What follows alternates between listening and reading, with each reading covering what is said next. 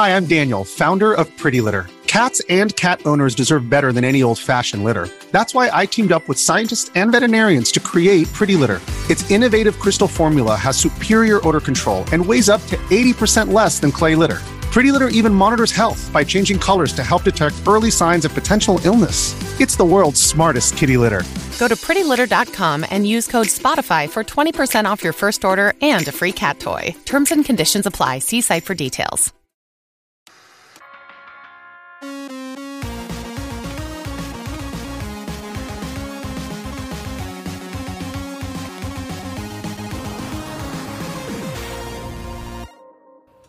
Hey, what's up, everybody? Welcome to this week's podcast. There's a whole bunch to talk about, so I'm just going to jump straight in. First up, there's now an MD Plus patch available for Michael Jackson's Moonwalker for the Sega Genesis, which takes real versions of the songs that are instrumental and uses those in place of the ones that came on the Genesis cartridge, which is pretty neat. Um, also, it replaces, if you would like, the the song Thriller for the one section of the game that originally used it, the woods and graveyard stage. I guess Thriller was used in the original prototype, but um, for some reason it wasn't used in the final version of the game. And I even remember talking about this on the podcast last year at some point. So uh, this is a pretty neat way to experience the game. It's kind of just like the MSU1 patches for Super Nintendo, and I found with those that I always love taking the time to try it.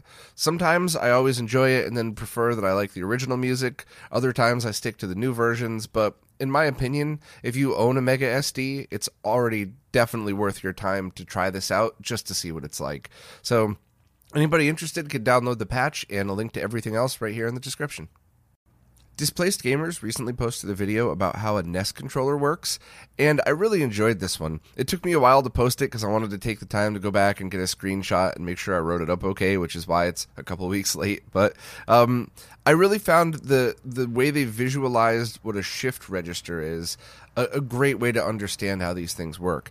And I believe it's the same exact for a SNES controller, uh, just instead of eight 12 because there's you know the four extra buttons so anybody that's really interested in how this works give it a watch um, you know it starts out kind of on the simple side like here's how a button works here's what the circuit board looks like but just give it the minute because it gets nerdy and really interesting super quick. So, uh, as always, I'm, I'm, a giant fan of the Displaced Gamers channel. I like all their videos, but if you were ever wondering why a NES could only have, you know, six pin or six or seven pins on the controller port, but eight buttons. This is definitely, definitely a good video for you.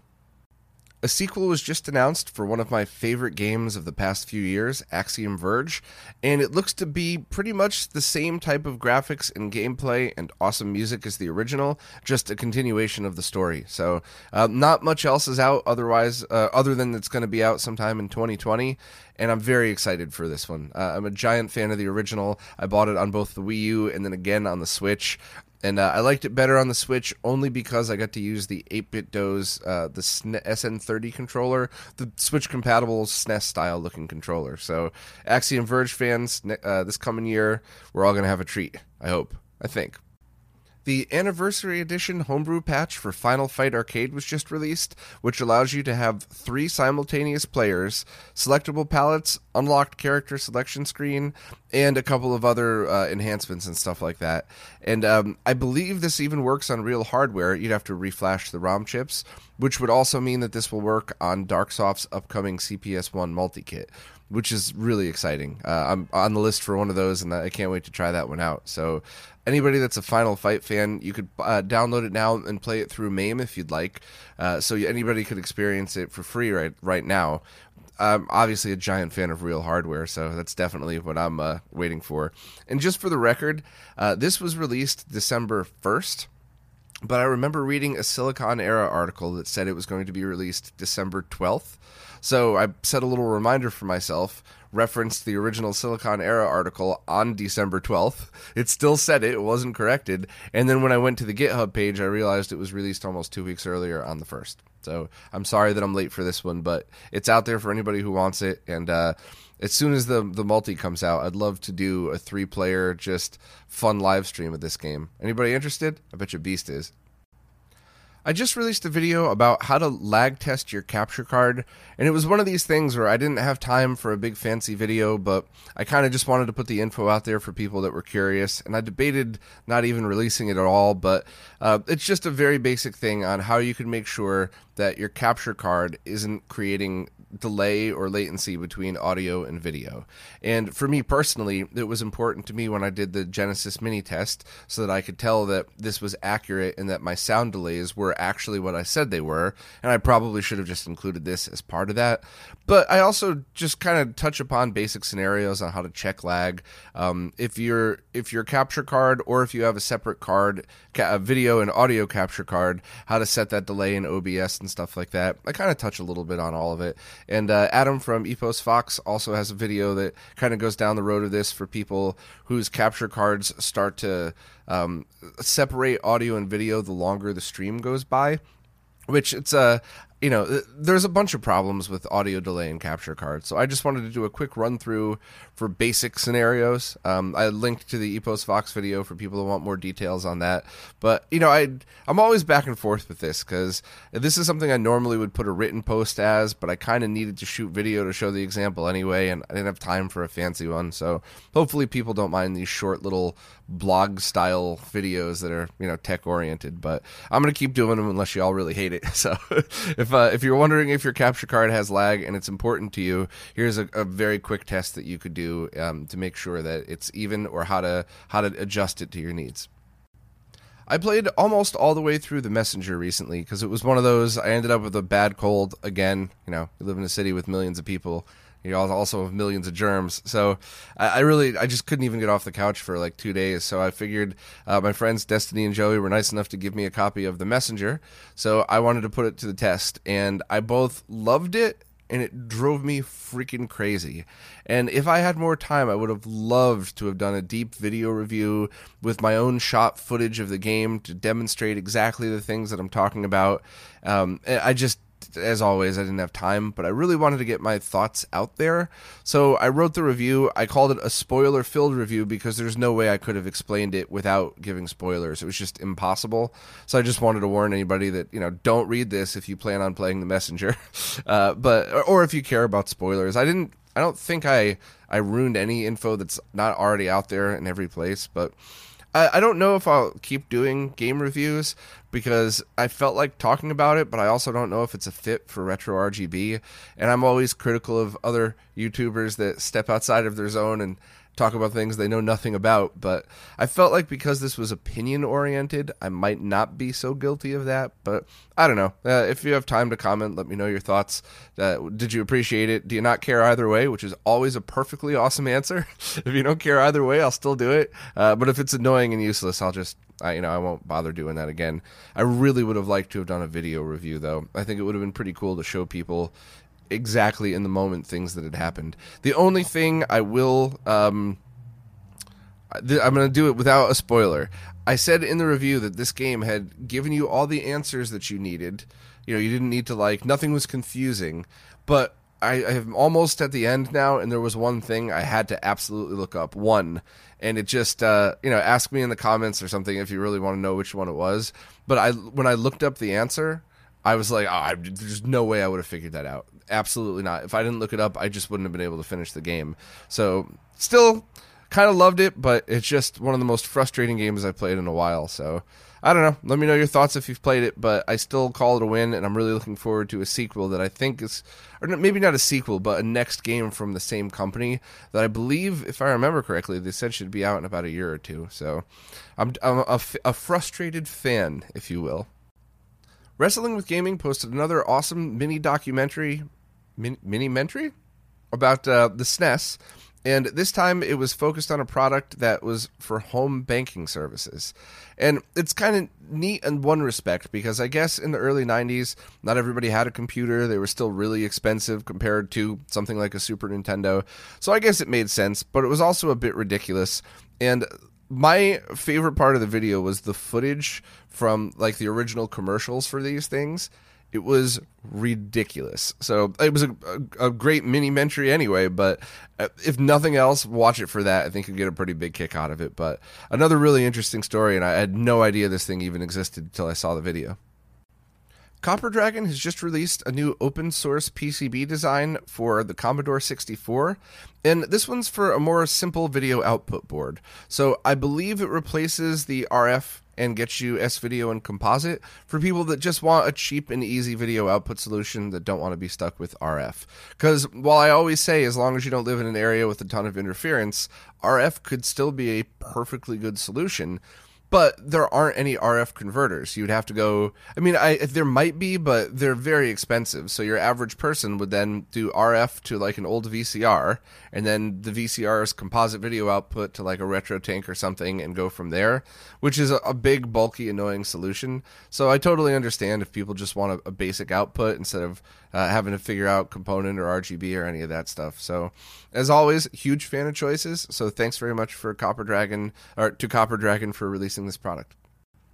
Top Hat Gaming Man just released a both hilarious and informative video about the Philips CDI, which is a console that gets a lot of unwarranted hate, kind of like the Virtual Boy, just because no offense, but a lot of people hear other people shit on it and then just parrot what they've heard because they think it's cool or something, which is very annoying for me in the Virtual Boy because while there are many issues with it, there are some very cool things about it.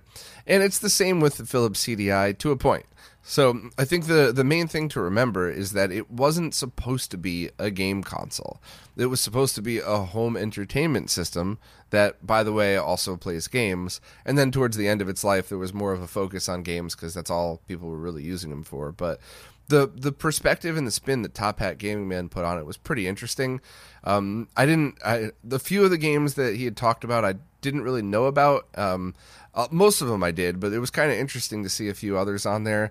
The one thing that he didn't touch upon, and I could be wrong on this one, but if my memory serves correct, when I interviewed Sean from the, the creator of the Blissbox, that's the controller converter adapter, he said the only console he wouldn't do a converter for was the CDI because there was so much latency inherently built into the way the CDI reads controllers that it was you know, it, it, was just a useless thing to make anyway. I hope he revisited that, by the way, just for the heck of it. But it's uh it's kind of funny to see then to play to try to play a beat 'em up game with that much controller latency.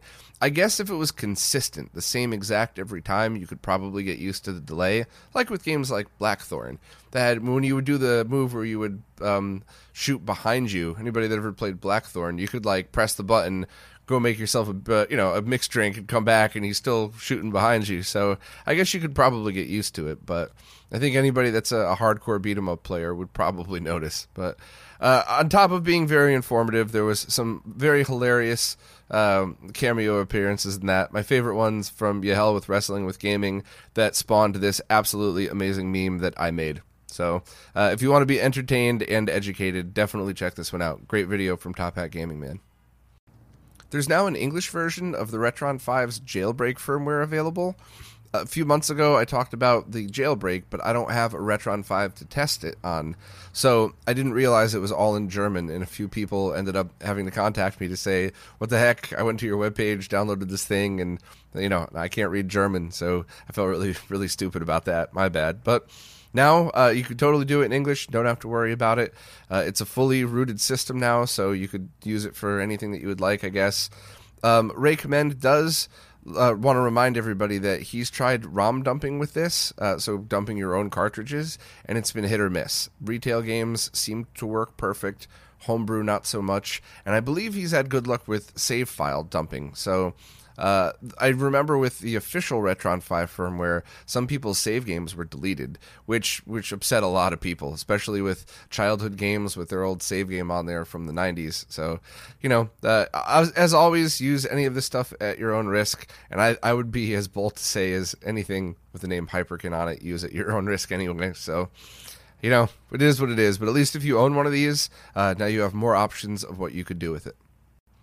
There's now a public demo available for the upcoming Neo Geo game Project Neon, and Ray did a good video walking people through it and showing what the demo was, but also explaining what to expect. Because it is still an early alpha build, if you will, um, and I think a bunch of people were overly critical of it. I try to always keep a super open mind when I'm testing anything that's even in beta, because, you know, it's far from completed. So uh, it looks like it's going to be a pretty cool shooter game, and the team behind it said that they're going to add some more enhancements to it, and I think some more Neo Geo centric stuff to it.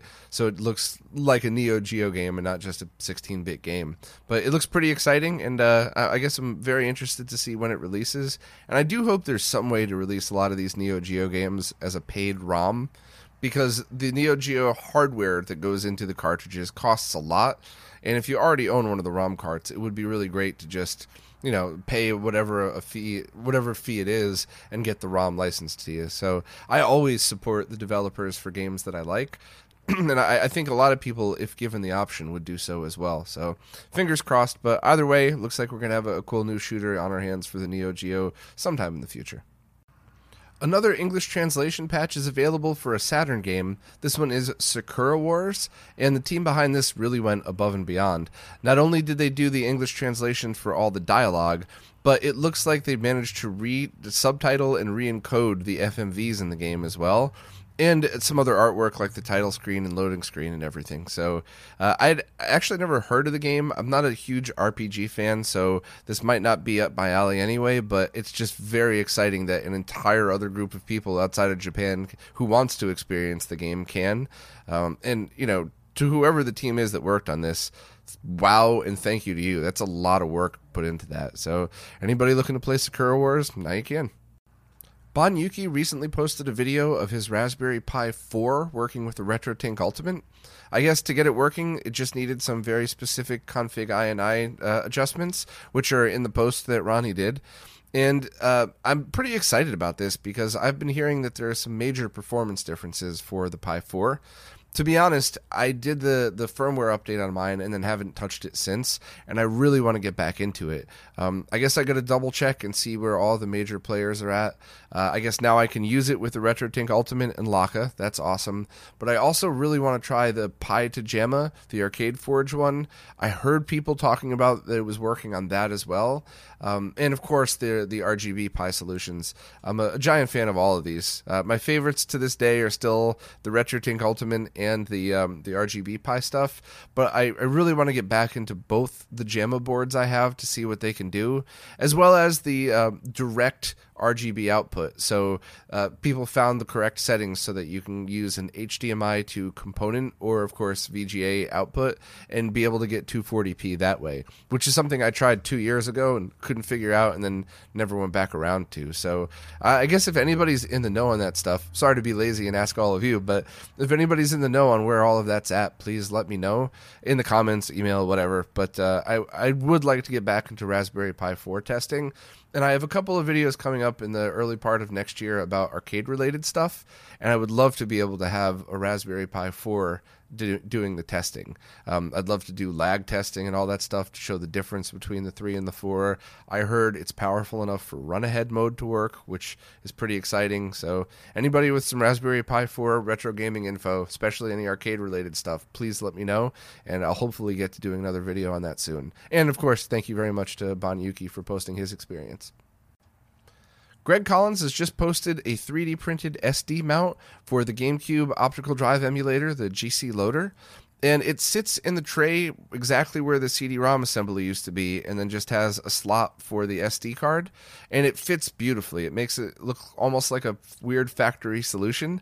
So anybody that was looking to get that could just pick up the 3D print directly from Laser Bear, Greg's store. Uh, if you have your own 3D printer, Greg has donated the files to people. If you want to print your own, you just need that as well as an SD card extension cable and some screws. So the links for absolutely everything are in the description description. Um, and I also just, again, a huge thank you and shout out to Greg for both selling these designs and making them available for people with their own 3D printers. So thanks very much. And uh, this thing looks awesome. If you're listening audio only, go back and at least look at the picture to see how, how smooth this thing looks. The EverDrive N8 Pro was just released, and there's already a firmware update for it.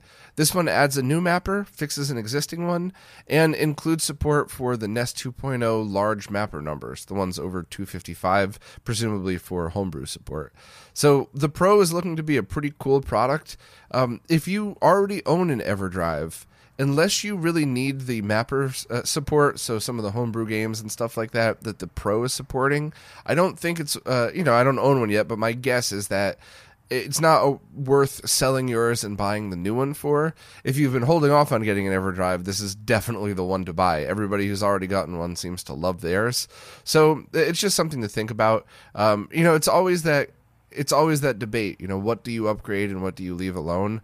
And most people I know with their EverDrives have zero complaints.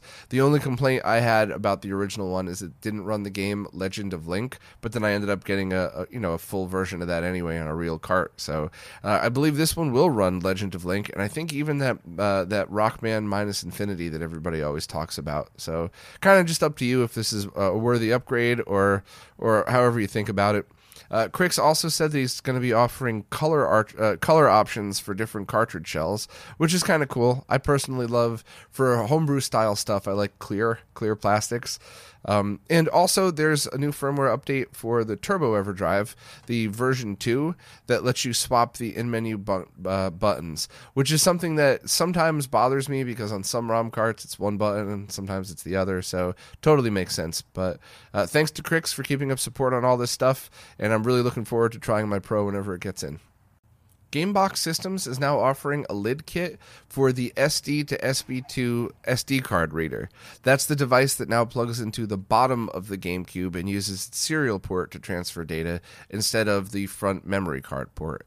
And that's good for people that need dual memory card support. So if your system's not modded, you could boot with an action replay with the front memory card to boot your to, uh, boot into Swiss, and then once you're into Swiss, then you just pull that out, plug in your memory card and boot from the bottom one